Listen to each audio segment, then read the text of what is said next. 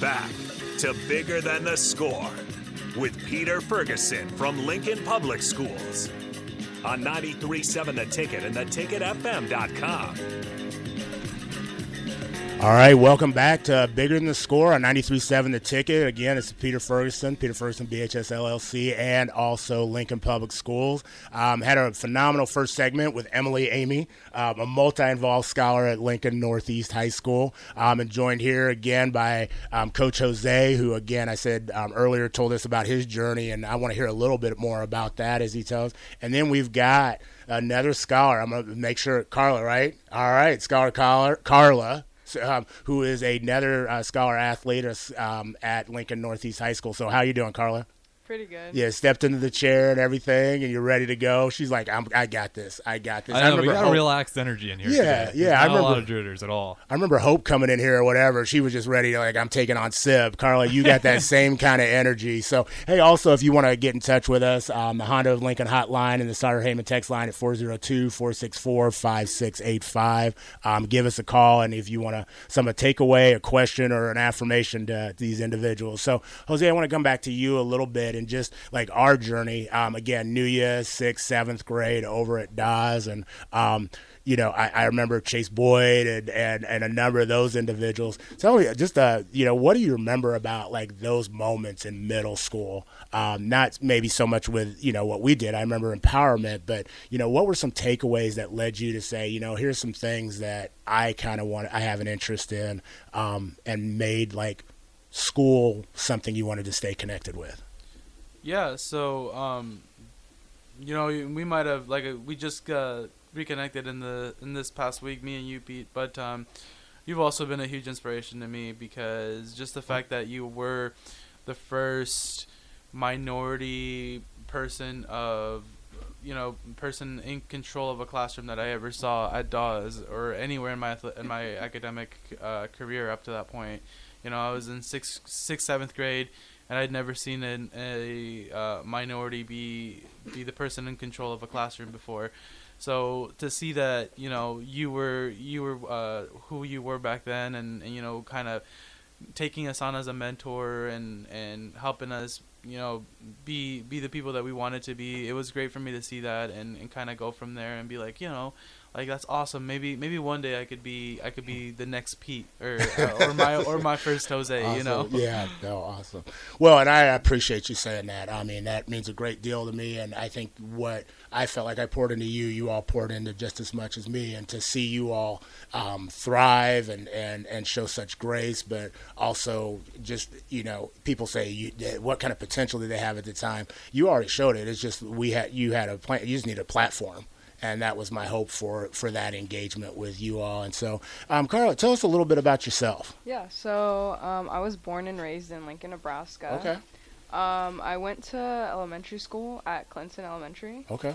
But I moved to Kansas City, Missouri, um, like halfway through. It was like third grade, and I lived there for like two years. Ended up going to a charter school but we ended up coming back my fifth grade year, and I've been here ever since then. Okay, and so uh, you said a little bit. Where did you go to middle? Did you? Uh, I went to Culler. Oh, you went to Culler, yeah. and then obviously Northeast. Then Northeast so yeah. fantastic. So you know, what are you involved in? I know you're you're also an acclaimed. Um, you're probably on the wall over there. They're going to take down Northeast and call it Karla High. So.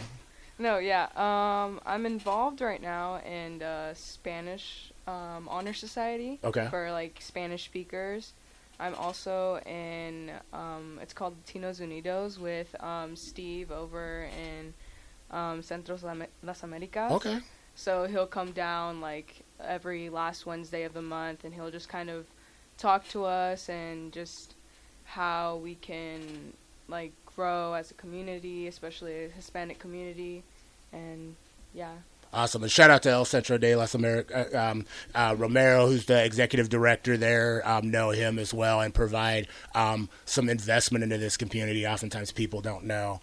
Um, both of you, you know, had talked a little bit just, um, you know, Jose, you talked about your journey as a English language learner. You said for those that, you know, and I liked how you put it. Um, for many people, it's like, oh, well, you know, they don't know English very well. People, you know, want to come and learn English. And the fact is, is that English is a second language or maybe a third or a fourth for many of our scholars and families that come here. And so, you know, maybe if both of you could touch a little bit about like how important your family and your culture is to, to who you are and and what you're about. Karla, will start with you. Yeah. Um. So, uh, growing up, I was also in ELL. Um, just because Spanish was my first language, I spoke Spanish at home all the time, and um, I think that Lincoln does have a couple things that you know do touch back to you know my mom would say home. Yeah. Just because they do have like certain things where it's like, oh, you know, we could make certain you know Spanish foods or like you know now like even technology you know allows us to even like FaceTime like my grandma back Oh, home and yeah. you know stuff like that. Awesome, awesome. Jose, how about you? Um, I think it's just I, I have to shout out my dad here because you know he when he migrated to the United States he had what a nickel to his name and and Mm. now he, you know he gave me everything that I have. He allowed me to be the person that that I that he wanted me to be that I wanted to be and so uh, he's such an inspiration uh, for me. Um, I, I could never say anything bad about that man. He he's he's my rock.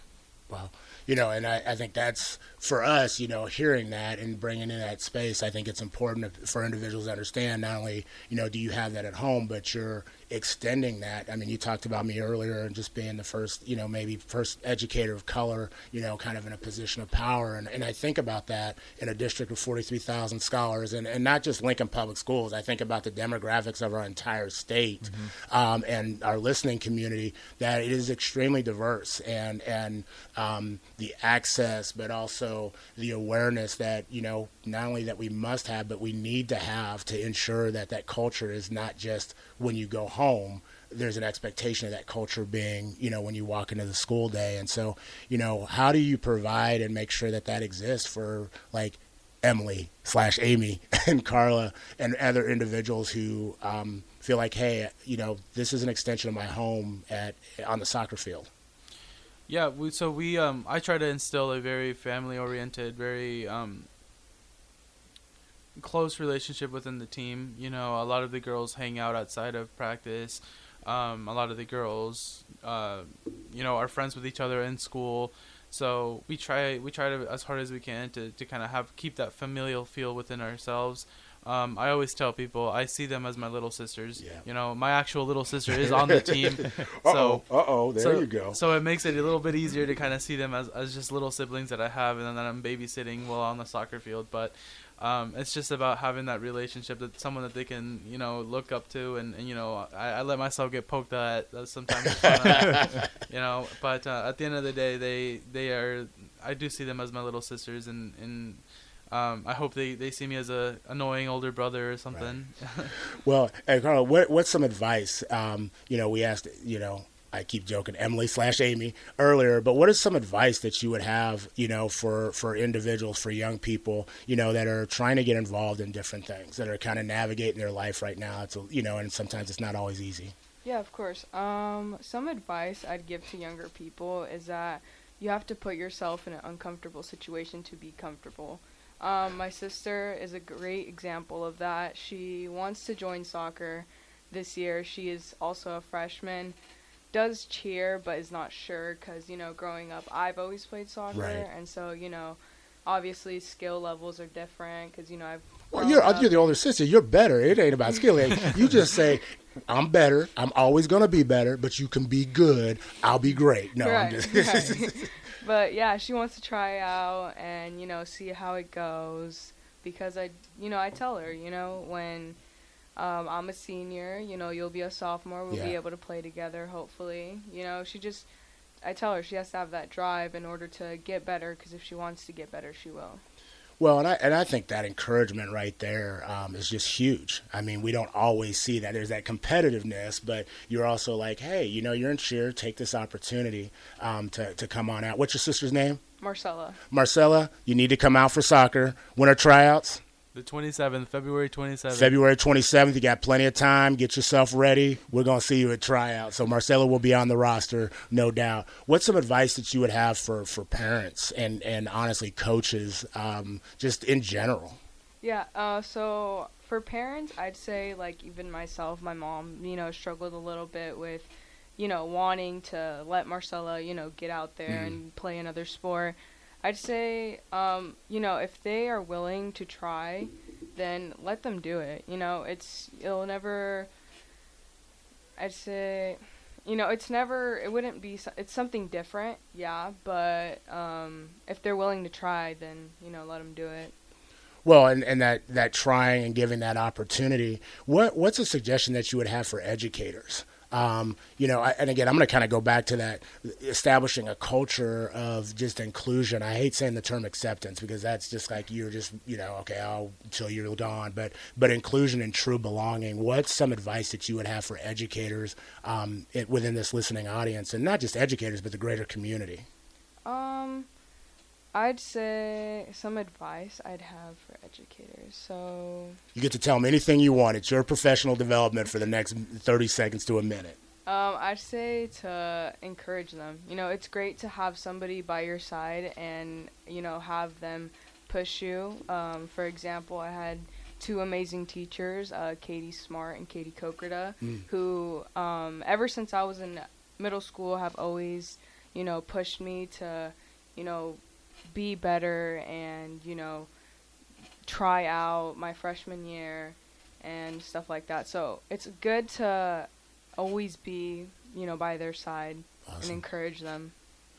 dreams, hopes, and aspirations. I mean, what are what are some dreams, hopes, and aspirations that you have? Um, you know, Jose, for for not just your team, but more so for yourself or or family.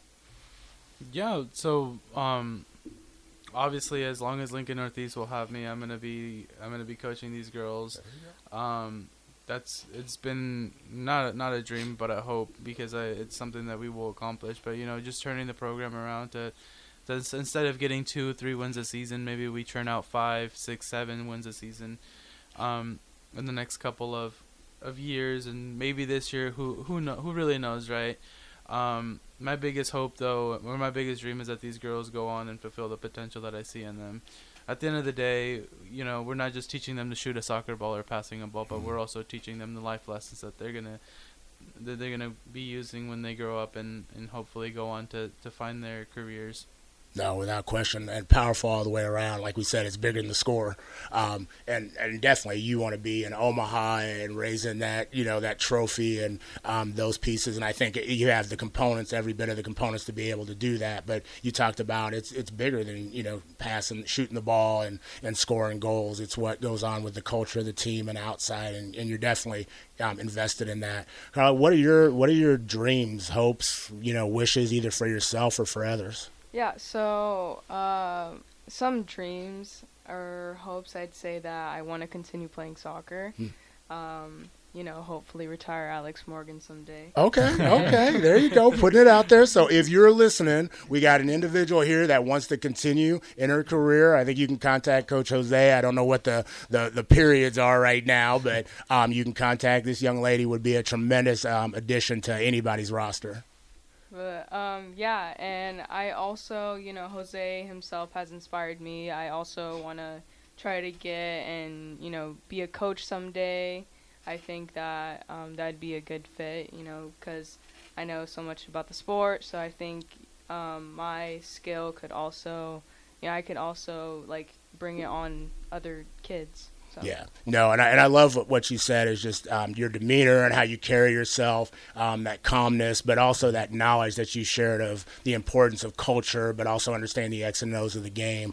Um, definitely, you would be a tremendous asset to anybody. So again, I, I want to promote you um, and Amy and Emily out there as well. But if you get the opportunity, these two young ladies would be phenomenal additions. And so if you're looking or, or you get a chance to come out and watch Northeast or want to know more about them, I think you can definitely call, contact Coach Jose. Um, I want to thank both of you, you all. I want to thank all three of y'all for being on the show this morning. Um, it's 93.7 the ticket, bigger than the score. Um, you have just definitely lifted each and every one of us up. And, and so, you know, as I close, you know, I oftentimes talk about and share Maya Angelou quote. It is uh, Black History Month, and it's not just one month, but I also want to change it up a little bit. So, a quote from James Baldwin, who is um, a poet, a, um, an author, he talks about neither love nor terror makes one blind, indifference makes one blind. And so that's by James Baldwin. So I would just say, as these three have done today, let's um, let's open our eyes. And let's open our eyes. Let's develop culture. Let's provide access and awareness um, and equity for one another. So, with that being said, again, thanks for joining 93.7 The Ticket, bigger than the score. Thanks for having us.